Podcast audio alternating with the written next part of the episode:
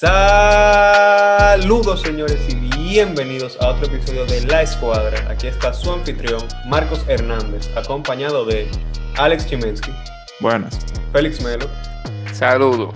Y Gianmarco Russo. ¿Qué hay?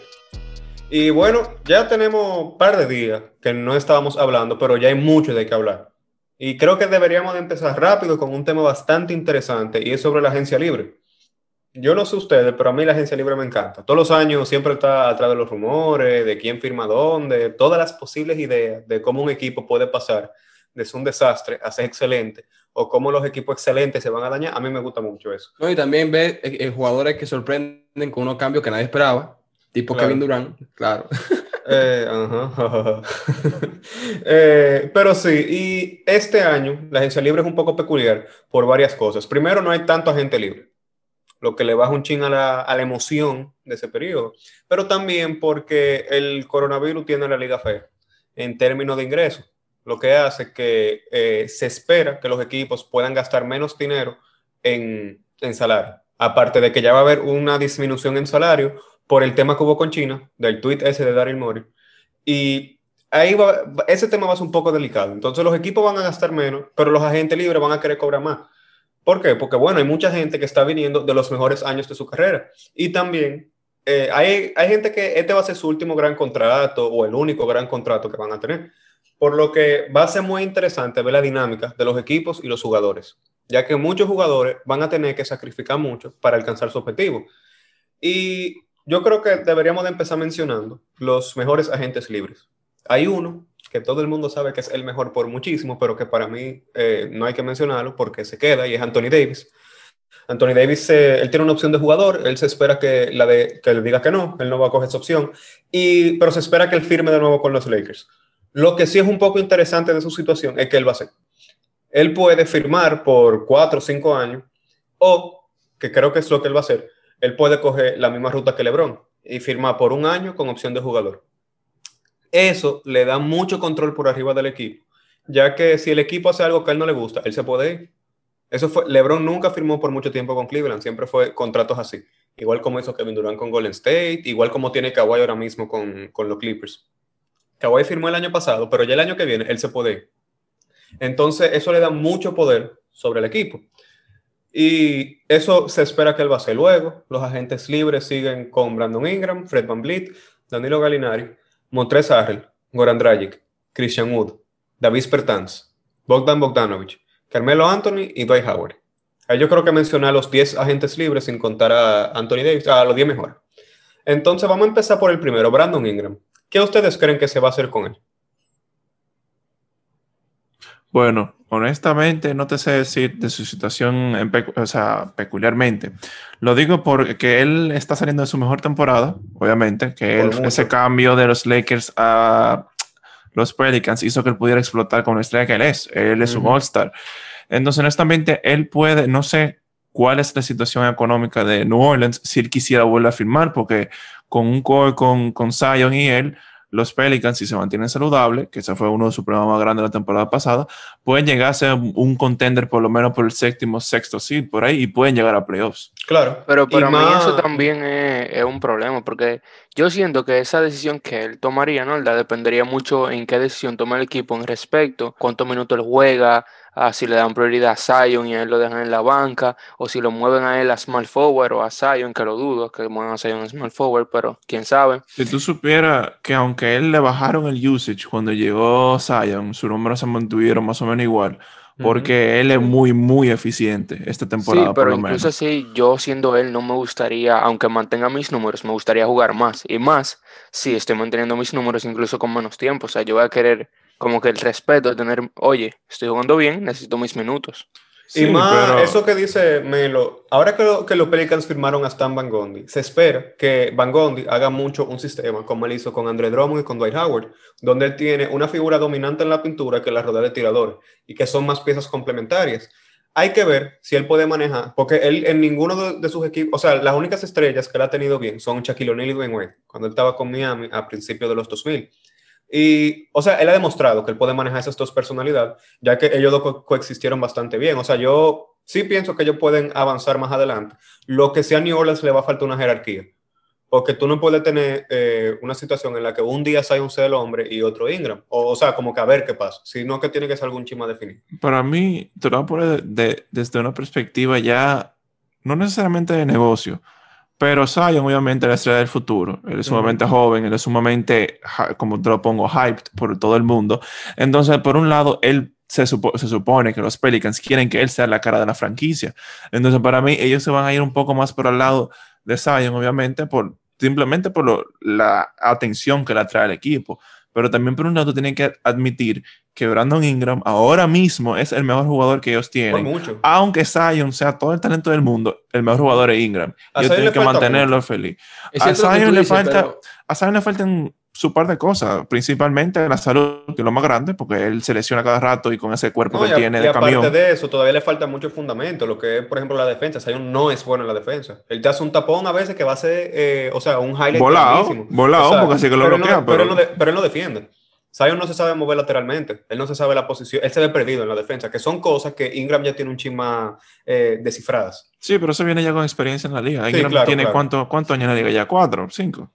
Eh, sí, Pero, eh, pero yo lo que digo es, referente a lo que dijo Alex, realmente yo espero que sea Zion al que van a poner como cara, por lo mismo que dijo sí, claro, claro.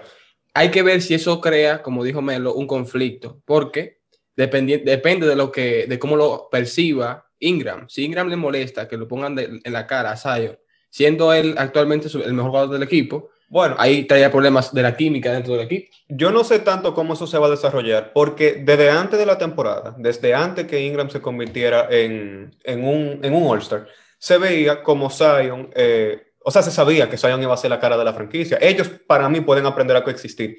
Y yo digo que New Orleans 100% se queda con Ingram, porque New Orleans es el mercado más pequeño de la liga entera. Eso es un campo. Y o sea, ¿qué tanta gente quiere de verdad ir a New Orleans como agente libre? Cuando tú tienes un jugador del talento de, Ingram, tú dices, no, hay que mantenerlo. Y creo que por, e, además de que él es un agente libre restringido, que New Orleans eh, puede darle todo el dinero que sea y se va a quedar. Aunque él decida ir al otro, a otro equipo, si ellos eh, dan el mismo contrato, él firma con ellos. Además también que Ingram puede verlo como una oportunidad porque no, no va a ser verdad que en otro equipo va a tener el mismo desarrollo, el mismo espacio que tendría en New Orleans. Y hasta el mismo titulaje de jugador principal. Por ejemplo, si ese otro equipo puede ser la segunda opción o la tercera opción. Cuando o sea, que la primera. El equipo que pueden darle de verdad dinero tiene. Yo sé que está Atlanta en la lista. Y ya en Atlanta fuera lo mismo, nada más que en vez de Zion fuera Trae Young. Entonces yo, yo, dudo que él se vaya.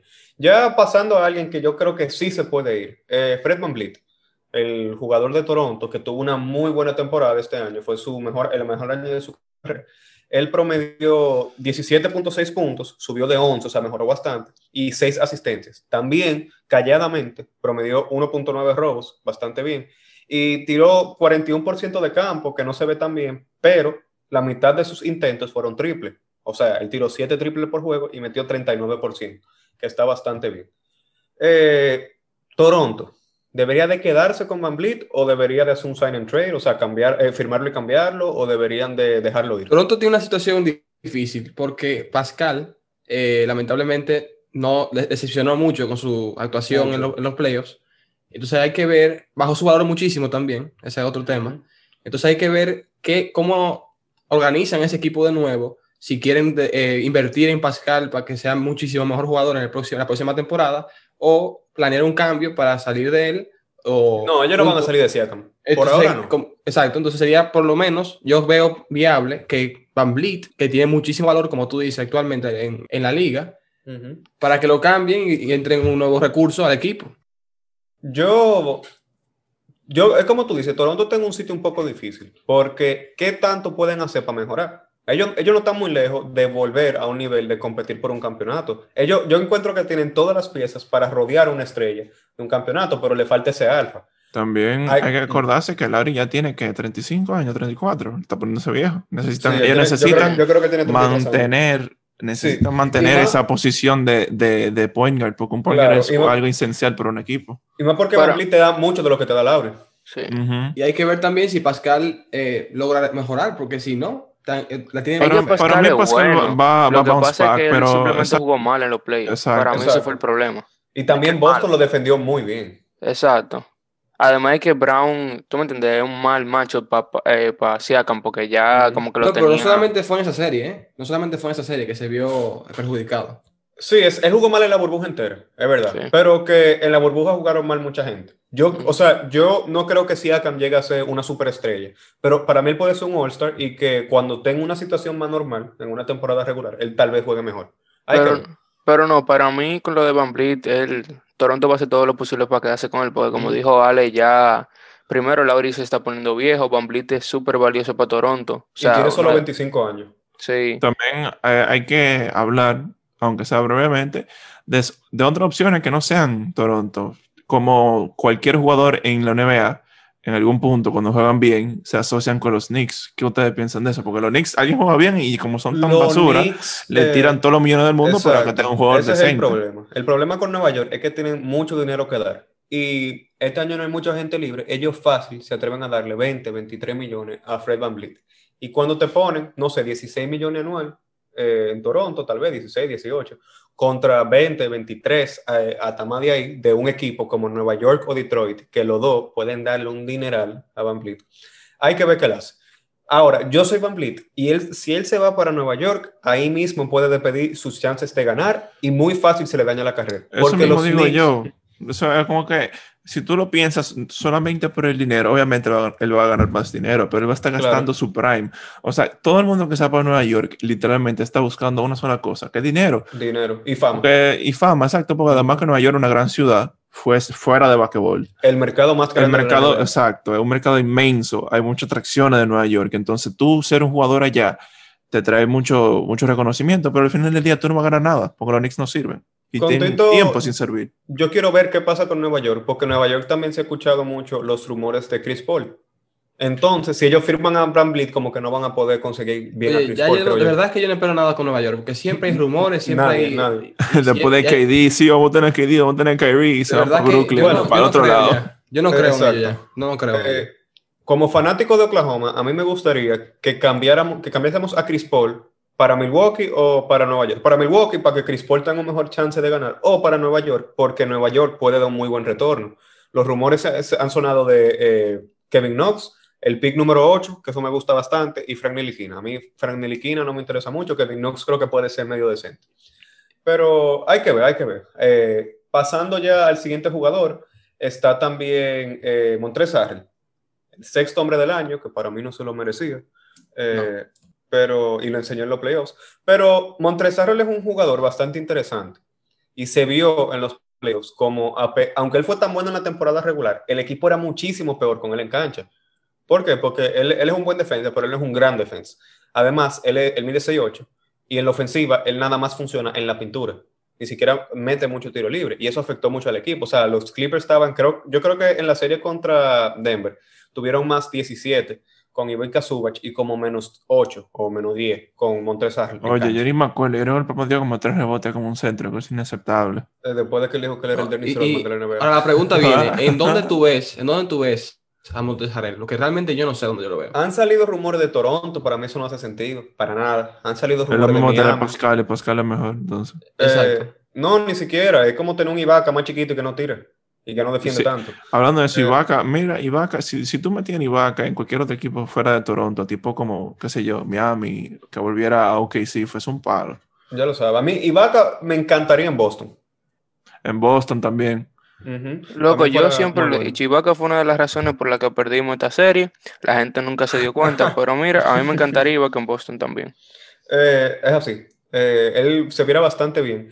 Y Ibaka es otro que hay que mencionar de Toronto. Toronto tiene como agente libre a Margasol, Ibaka y a Fred VanVleet. O sea, si, si ellos quisieran, ellos pudieran empezar de cero, que obviamente no lo van a hacer.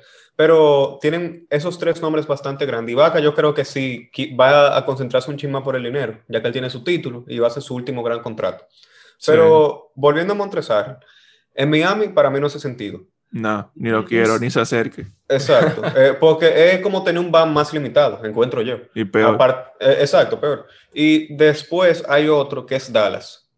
Da- para mí, donde sea que firme Montrezl Harrell, va a ser va a ser un equipo malo. Hay muchos rumores de Charlotte también, que en Charlotte no encuentro, o sea, en más si Ojalá, ojalá si que se vaya ahí. y consigue su dinero. exacto. Si draftan a James Wiseman, no encuentro el sentido de tener a. Pero eh, yo creo que a donde sea que él firme, si él se queda, si él se va, va a ser un contrato de un año. Porque todo el mundo va a estar atrás de Yanis el año que viene. Entonces nadie va a querer darle 18 o 20 millones a alguien como Harry. Todos los equipos están buscando ahora aclarar su cap space para poder firmar a Yanis en el 2021. Entonces ese contrato viene, viene pesado, con toda la baja de, de, claro, dinero. Sí, viene incluso, pesado. incluso se va a ganar sus 30 millones por ahí, 30, 35. Y si se decide quedar con, con, Milwaukee aún más, porque yo creo que él califica ya para un Supermax, ¿no? Sí, ajá, el Supermax son 247 millones por 5 años. Gracias. Eh, pero Montrezarre, yo creo que algo que para mí sí es un poco realista es él firmando en Dallas por un año. Eso yo sí lo puedo ver un poco más. Yo creo que a Dallas le viniera bien esa presencia abajo. También fuese de la banca, igual que nace con los. Exacto, exacto. Y más con, con la lesión de, de, Dwight Power. Para mí en Dallas se queda. En Dallas se queda, para mí. Sí, para mí en Dallas también. Ahora creo que por un año, porque yo creo que Dallas tiene un muy buen chance por ante Tocumbo. Y eh, hablando de Yanis por un segundo, yo fuera Yanis y yo pensara mucho si entre Miami o Dallas, porque eh, Luca. No es lo mismo tú, o sea, por más bueno que sea Miami, no es lo mismo tú estar rodeado de Tyler Hero, Iván y Jimmy Butler que de Luca. Eh, y no solo eso, también que Dallas tiene muchísimos tiradores, o sea, el espacio que tendría con ese equipo. incluso yo que soy de Miami te digo más, fácil que, que, en Dallas el, el, queda mejor. Sí, eh, la diferencia para mí es fuera de la conferencia. Si tú quieres un camino más fácil o no te importa. Coge el este. Exacto. Exacto, bueno. Eh, y bueno, eh, también está Danilo Galinari, que dijo hace unos días que él ya, no, él ya no tiene 20 años, que no le importa tanto el dinero, él quiere ganar.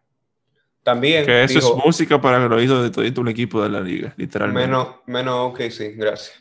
Eh, pero dijo, eh, él dijo en un podcast hace dos días, o tres por ahí, que él, él en verdad consideraría volver a jugar con OKC. Y yo eso lo veo probable. ¿Por qué? Porque la forma más fácil para los equipos eh, que están compitiendo por un campeonato, firmar o adquirir a Galinari, que él firme con Oklahoma y lo cambien de una vez. Aparte, yo creo que Galinari se ha escuchado muy eh, satisfecho con su tiempo en OKC y él no le molestaría ayudar a la franquicia. Entonces, si tú eres un equipo como Miami, tal vez un sign and trade, eh, una firma cambio de Galinari por, no sé, Jay Crowder y un pick de segunda ronda creo que eso fuera bueno. Tú eres los Lakers y tal vez así tú pudieras salir de alguien como, no sé. Eh, ojalá, oye, ojalá que pase, de verdad. O sea, me encanta. Ah, yo, detesto todo lo, todo lo que de, de, los Lakers, room, que no. Chris Paul, que no. Bradley Bill, que no. Que Galinari, que no. Un, un, momento para eso de Chris Paul. Todos los fanáticos de los Lakers que piensen que Chris Paul se va, él no se va. Para que los Lakers firmen a Chris Paul eh, o cambien por Chris Paul, ellos van a tener que salir de todos sus jugadores que no ganen un salario mínimo. Es decir, Kyle Kuzma, Danny Green, Avery Bradley. O sea, todo el mundo, todo el mundo. Ellos van a Porque, ¿cuánto, ¿Cuánto es su contrato? Como 40 millones. 43 millones y 44 el año que viene. Bye bye. Aparte de que tú tienes los 39 millones de LeBron y los Anthony Davis va a cobrar que 35, Sí, al final lo que tiene que hacer los Lakers es, claro, armar un. O sea, para mí realmente no hay mucho cambio que hacer. Simplemente hacer, cambiar algunos jugadores que tienen, vamos a decir, los contratos pequeños y armar un nuevo, una nueva banca. Ellos lo que tienen que obtener son un par de jugadores veteranos que quieran ganar. Yo lo he dicho muchas veces, para mí un jugador que cabe perfectamente en, ese, en esa descripción que acaba de decir Ale, para los Lakers es Goran Dragic. Sí, el tema es su, eh, su, salud, pero aparte de eso yo lo veo, o sea, una muy buena opción. Ni tanto a la salud, porque se lesionó al final, al final del, él duró la temporada entera bien, no se lesionó, claro, al final. exacto, fue una lesión y también que él volvió a jugar. Entonces no sé qué tan grave será. Pero si tú supieras que yo viera a Davis Bertans pegando a los Lakers. Para mí el problema con Bertans es que eh, Bertans no está tan desesperado por ganar, porque él todavía es joven y le van a dar un dineral. Bertans, para que lo sepa, yo creo que él tiró casi 40, él, tiró como 42% en triples. Sí, él es de los mejores tiradores de la liga y la gente no se da cuenta. Por mucho. Incluso le falta un dedo y como quiera tira bien. Sí, exacto. Él, tiene, él tiene medio dedo menos, eh, Davis Bertans.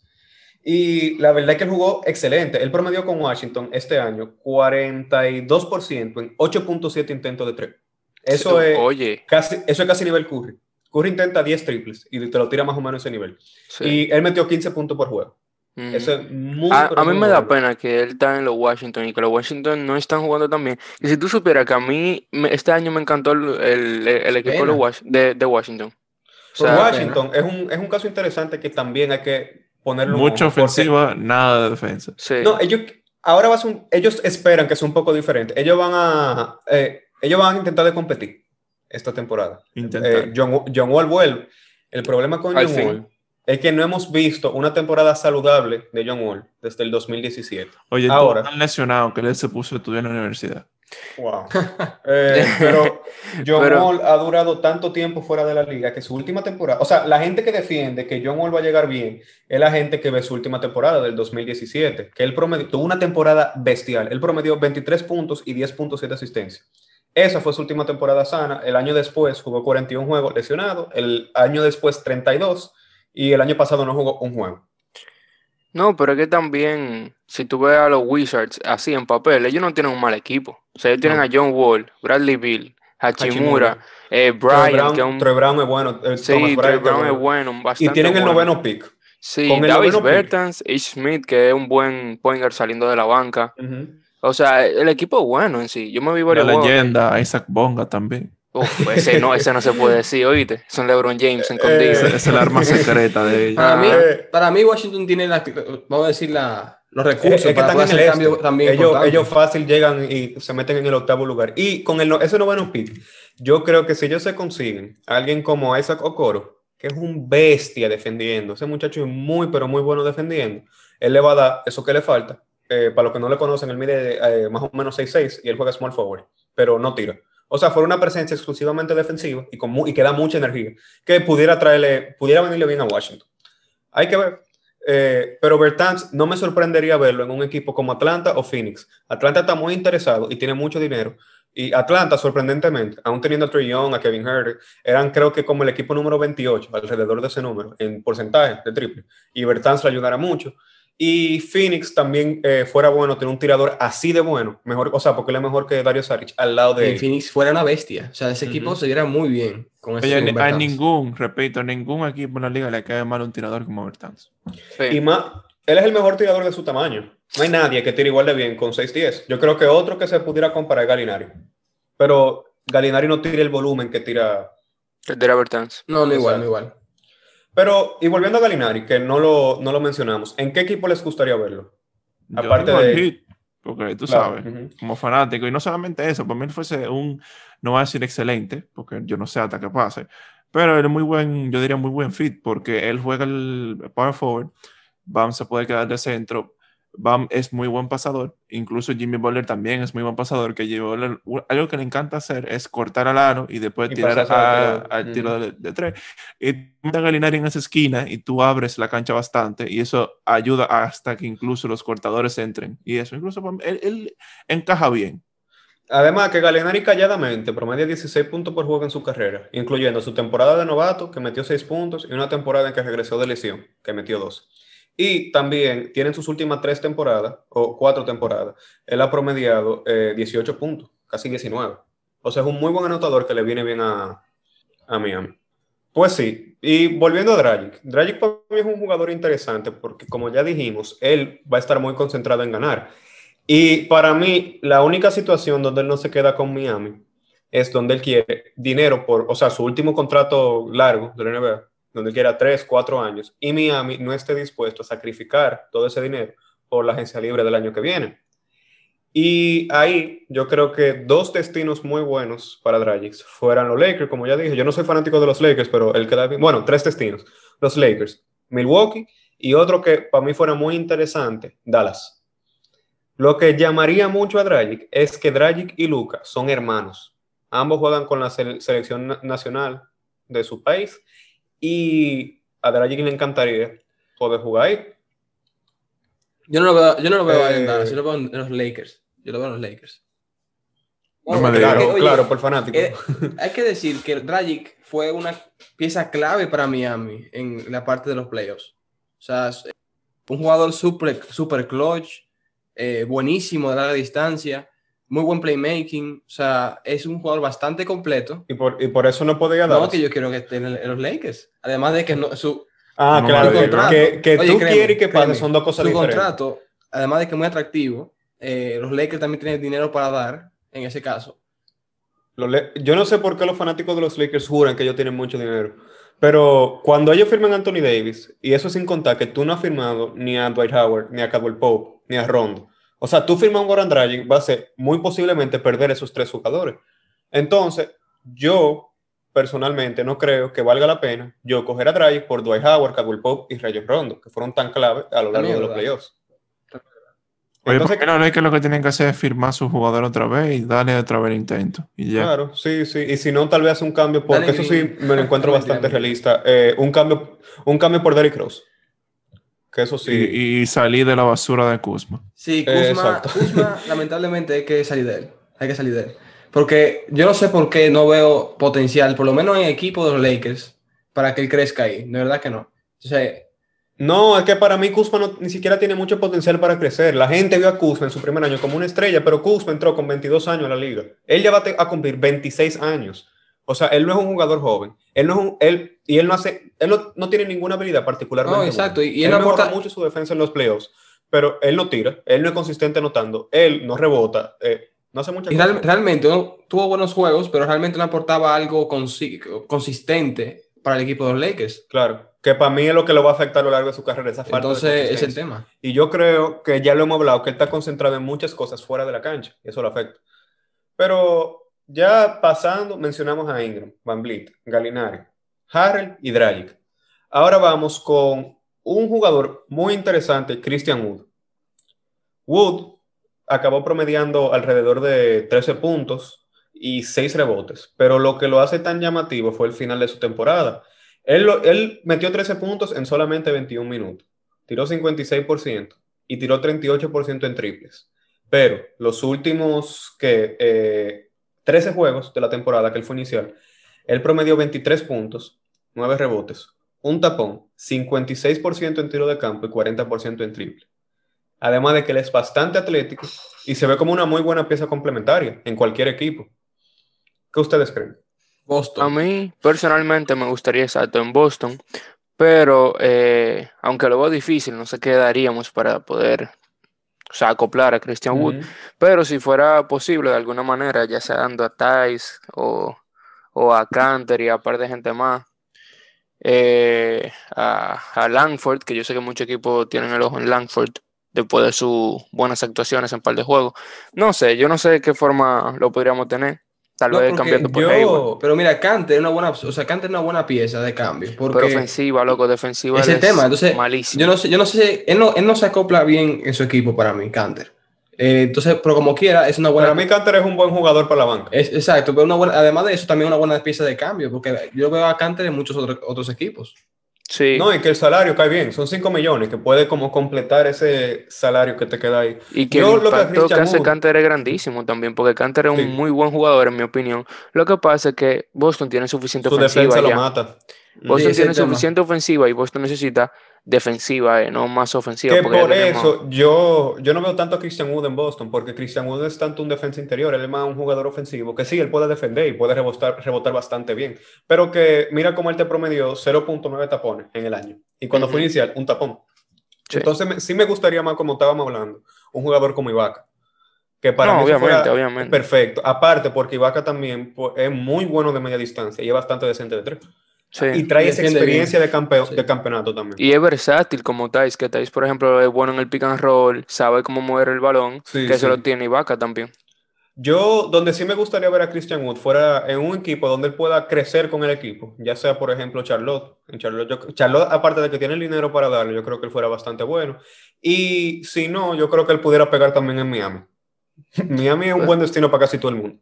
Pero tú crees que él iría a Charlotte, porque Charlotte no es un equipo que yo diga ahí que, uff, quiero estar en Charlotte, ¿no me entiendes? Bueno, mira, eh, yo creo que si Charlotte eh, draftea a James Wiseman, es un equipo que pudiera, aparte, que tienen el dinero, el dinero llama a cualquiera.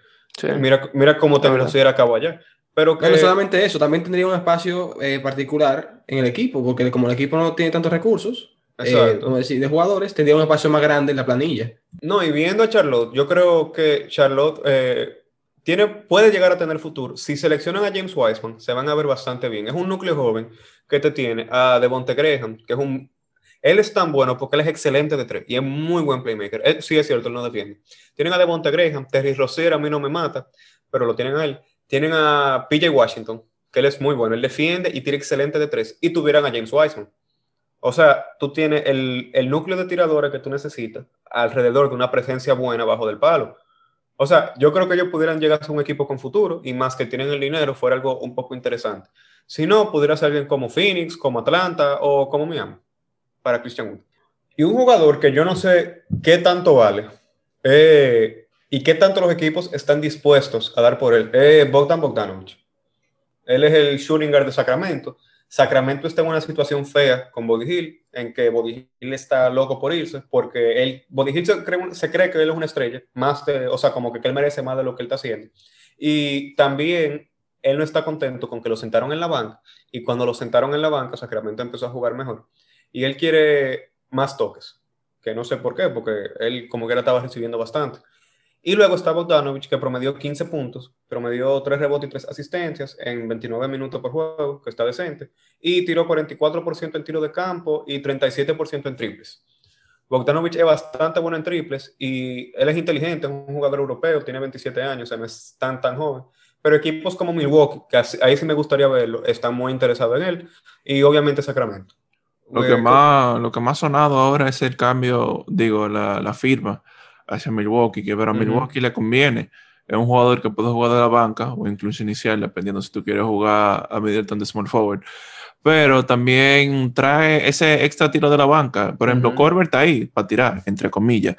Pero él sirviera bien como un campo. Sí, sí, él está viejo. Él está yéndose por la liga. Él está cogiendo su chin de dinero probando cómo es un shooting coach, aunque él tenga el roster. Pero después de ahí, fue, para mí fuese, él encajara bien ahí. No, y, como la, y como la situación, en, como tú dijiste, en Sacramento está media, media difícil. el problema es que yo creo que él es un agente libre restringido. O sea que Sacramento tiene control sobre él, que cualquier equipo le da dinero y Sacramento, o sea, Sacramento puede darle esa misma cantidad. La pregunta es que si quieren darle esa cantidad.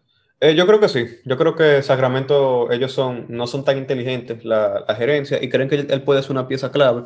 Pero eh, yo dudo que él se vaya. Si se vaya, si se fuera, me gustaría verlo sí, en, en, Milwaukee. Y si no, tal vez en un equipo donde él pueda brillar, como San Antonio. Que no tanto este año por, por Demar de Rosan, pero más adelante. Él pudiera seguir. Para mí, esto es una paréntesis, que no tiene necesariamente que ver con gente libre, pero para mí lo más que pueden hacer los los Kings es cambiar a Body Hill.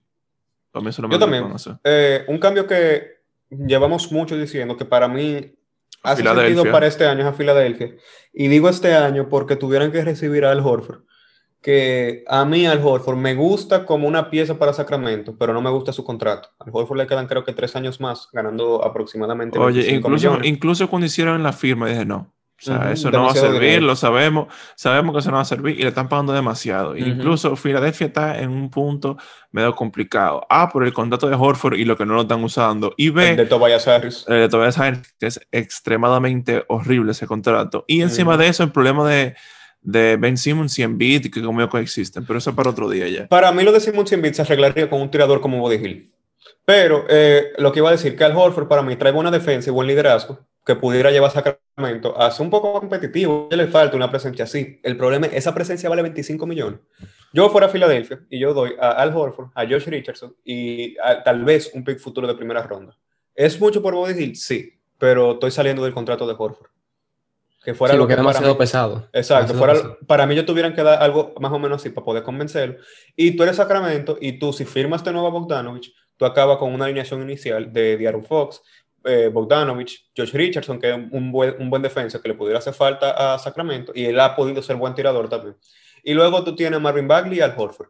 Hay que ver cómo funcionan Bagley y Horford, ya que no son tan buenos tiradores, pero yo lo dan. O sea, Horford puede ser un tirador decente y Bagley enseña potencial, pero creo que ya. Eso pudiera ser bueno para Sacramento. Como que era, nadie espera mucho de ellos. Y de alguien que no sé qué tanto se espera, pero que hay gente que sí cree que se pudiera esperar bastante, es Carmelo Anthony. Y Carmelo Anthony es un agente libre que no va a pedir mucho dinero. Él, más que nada lo que quiere es jugar. Hay gente que quisiera que él volviera a Nueva York. Yo no veo que hace sentido. Él sí, yo creo que se quede en Portland. La verdad que no veo. Eh, él en Portland se, fue, se llevó muy bien con Damian Lillard, con CJ McCollum. Portland tiene interés en traerlo de nuevo, ya que Portland se cree, ellos creen que ellos pueden ser muy competitivos porque ellos acabaron octavo por la lesión de Nurkic. Nosotros vimos el valor que tiene Nurkic cuando él volvió y Portland parecía otro equipo completamente distinto. Aparte de que Portland va a tener, si no me equivoco, creo que eh, Hassan White se deja un agente libre. Y yo no sé qué va a pasar con él, porque a Whitehead no le van a pagar los 27 millones que le estaban pagando y no creo que hay mucho mercado para él. Entonces, yo lo pudiera ver a Carmelo regresando a Portland y con Whiteside es un poco interesante. Yo no sé bien qué pasaría. Para mí, una de dos cosas pueden pasar ah, él va a firmar con Portland, que para mí es lo más probable, porque él se lleva, como tú mencionaste antes, él se lleva bien con el equipo y él encaja bien. Y ya el punto de su carrera es lo que él literalmente lo que quiere jugar. O sea, cuando él estaba fuera de la liga, a cualquier equipo yo voy. Entonces, ahora mismo, lo que, si no me equivoco, él tenía un contrato que era parcialmente garantizado y después lo garantizaron por el resto de la temporada. Entonces, él muy fácilmente puede firmar un. Eh, un contrato mínimo de veterano con cualquier otro equipo que esté compitiendo para un anillo, le hace donde tú quieras, ya pon los fans de los Lakers, eh, Carmelo Anthony. Pero para mí lo más probable es que se va a quedar en Portland y ya. Yo también, aquí viendo a Hassan Whiteside, sí va a ser un agente libre. Y Hassan Whiteside para mí fuera alguien que pegara bien en Boston. Él fuera barato. Yo no creo que muchos equipos estén mucho con por él. Por el hecho de que las debilidades de Whiteside son demasiado grandes. Él promedió un doble doble, fue el líder en doble doble, fue el líder que era en rebote ofensivo y el líder en tapones. O sea, son números bastante, bastante buenos, pero él te estanca la ofensiva, él suelta mucho en la ofensiva, en la defensa, perdón, o sea, él como que suelta el esfuerzo. Él promedió 15.5 puntos, 13.5 rebotes y 2.9 tapones. Pero yo la verdad que no lo veo, al menos que sea un equipo joven con dinero, desesperado, que le den más de 15 millones. Yo para mí él debería le van a pagar alrededor de 10. En Boston para mí él pegaría muy bien, realmente. Porque tiene la clave para de lo que le hace falta a Boston debajo de la pintura, para mí. Y que también que los Celtics no, no van a depender tanto de, de, él, o sea, de un punto de vista ofensivo. Entonces le dicen, si tú no defiendes, te sientas. Sí, porque eso, es lo mejor, que tiene mucho espacio, tiene mucho espacio eh, ofensivo y además de que también como el equipo tiene mucho nivel y es un equipo competente para, vamos a decir, ya en los playoffs del año que viene, eso también pudiera dar una, motivación extra a Whiteside eh, para mejorar su juego, ¿tú entiendes? Es así. Eh, lo que sí también que tuviera, fuera interesante para mí desde el punto de vista de Whiteside, ver expandir un poco más su, rango de tiro, ya que él nada más es efectivo en la pintura. Tal vez llevarlo para un equipo donde él pueda como ser un poco más creativo y lo vea tirando un chismo de media, tal vez a un, uno o dos triples. Para mí no, para mí ya él no debería enfocarse en esa parte, sino eh, usar sus recursos que ya tiene en un equipo que lo necesita, como el, el caso de Boston, porque él es muy bueno rebotando, excelente. La altura es muy buena también. Eh, hace, es muy bueno tapando la bola también. Él fue el líder este año, 2.9. Aunque muchas veces el esfuerzo diga otra cosa porque deja pasar prácticamente los jugadores en algunos momentos. Es que lo que pasa con él es que él le gusta tener esos números en los tapones. Entonces, por ejemplo, él, donde ah, él, no afecta la jugada. Él, exacto, él no afecta tanto en la defensa. Pasa igual más o menos con Andre Drummond, porque le, y le importan más los números. Entonces, él, en, vez de quedarse, que es algo lo que hace a Gobert tan buen defensa, que Gobert sabe cuándo brincar y cuándo no. Eh, Whiteside no. Gobert, por ejemplo, si ve que él puede hacerte incómodo el tiro sin brincar y agarrar el rebote, él lo agarra. Whiteside siempre brinca. Por lo que muchas veces no está eh, disponible para el rebote o tal vez eh, cae bajo cualquier amague, que eso le afecta mucho. Pero yo sí creo que Brad Stevens fue un buen entrenador para como esconder esas debilidades y sacar lo mejor de él. Y en un equipo que lo necesite. Porque a diferencia de, por, como estábamos hablando, Canter, Canter no trae esa, o sea, él es muy buen ofensivo, pero neutraliza toda esa ofensiva en la defensa. Y Whiteside, aunque no es tan buen ofensivo, sí te aporta más esa buena defensa. Para mí, de la gente libre, era la mejor opción actualmente para Boston, para mí. Yo, bueno, ya para concluir, vamos a ver, un movimiento, una firma, un cambio, lo que sea, que les gustaría a ustedes ver en la agencia libre. Bueno, en mi opinión, ya como fan del Heat, para mí una idea muy buena fuese firmar a Gallinari, le hace por un año, por un, para hasta que llegue eventualmente la casa que va a ser tratar de conseguir a Yanis. Pero para mí Gallinari fuera una muy buena pieza, para mí encaja perfecto en ese, en ese power forward, que Jay Crowder es un buen jugador, pero le falta mucho tamaño en su posición. y también Galinari trae rebote, expande, o sea, expande la cancha por su tiro. y para mí encaja bien, porque él tiene a De al lado, que es un buen, un buen pasador, como dije antes. Y, allí y también que lo complementa en la defensa. Que le ayuda mucho. Ayuda a eso, porque él tiene, él es, ¿qué mide? ¿El 6'10? 6'11? Sí, 6'10. Él es bastante alto. Y se, van cuando tú lo ves en un juego, en el juego muchas veces, él se siente más alto de lo que yo me gustaría ver a, a Galinari en Miami, pero yo, como fanático de OKC, me gustaría más ver eh, que, no que no den algo por Galinari. Entonces, tal vez un sign and trade de Galinari por alguien como ya dije, Jay Crowder, y si le podemos robar un pick de primera ronda, mejor. Y si no, me gustaría ver algún cambio por Chris Paul involucrado a, Milwaukee. Milwaukee me gusta lo que, por ejemplo, un pick sin protección de Milwaukee del 2023 es un riesgo muy grande que ellos tuvieran que dar, ya que posiblemente si ya ni se va, ese pick puede valer mucho. Pero que esté centrado en Eric Bledsoe para los contratos, George Hill para los contratos, Soba para los contratos, y después Dante DiVincenzo, un jugador joven que sabe tirar y sabe defender, y ese pick. Eso fuera para mí ya yo contento. No, en mi caso fuera de Rose. O sea, su inclusión en el equipo fue, eh, fuera simplemente una ayuda buenísima para el equipo. Eh, su contrato no es tan caro, que es una, una ventaja. No, es bastante bueno, creo que son 7 millones. Eh, para lo que él aporta es bastante bueno porque realmente le es un arma ofensiva. La única parte que, que, afecta a su salud, pero últimamente ha estado bastante saludable. O sea que en ese caso no es tanto. Él no va a jugar la temporada completa, pero él te puede jugar 65 juegos, que lo que más importa es en los playoffs. Claro, y, eso, y esos juegos que juega son, eh, bueno, aportan muchísimo la ofensiva. Entonces yo promedio 18 puntos este año. Claro, un equipo terrible, pero 18 puntos y 5.6 asistencias. No, y, no, y, no, afectaría tenerlo en la banca en caso de... No, cayera muy bien. Claro. No sé si de inicial, me, creo que los Lakers jugarían un chima de la banca. Eh, pero ese bueno y más un cambio por Kuzma, creo que hiciera sentido para los dos equipos. Eh, Melo, ¿y a ti? Loco, yo estaba pensando ahí, analizando qué cambio nos saldría bien, pero siéndote sincero, yo simplemente con alguien mayor de 7 pies, o al menos 6, 7 pies, o 6, 11. Mira, me conformo 6, 11, está bien, loco. Whiteside, loco. Whiteside. Eh, lo que pasa con Whiteside es que yo tengo, o sea, no sé cómo él se acoplaría con el equipo, porque su, actitud, al menos lo que he visto a través de la pantalla. Y él estaba en otro equipo durante años y pico. Eh, yo me sorprendió mucho. Hubo un día que yo fui a ver un juego de Miami. Este año fue Miami-Portland, esa temporada. Y a White se lo estaban abuchando. Los fanáticos de Miami estaban contentísimos que él se fue. Y si no me recuerdo, él tuvo un mal juego intentando como de, de, de lucírsela en Miami. Fue el primer juego que él regresó.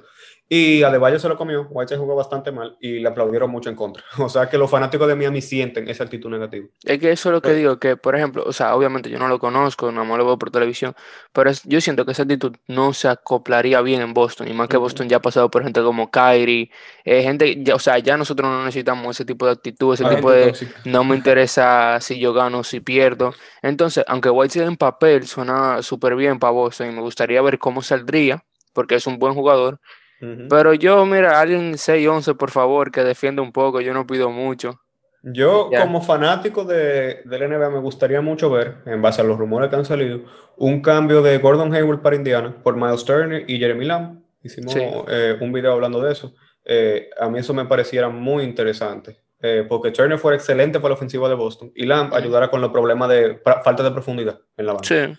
Eh, eso o una firma de vaca para mí pusiera Boston ahí. Yo también he visto mucho eh, como que un regreso de Aaron Baines, de gente que quiere eso. Eso fuera muy bueno. Yo creo que fuera excelente. Pero no sé, cómo, no sé cómo eso funcionaría, loco. Con la, inclusión de Miles Turner,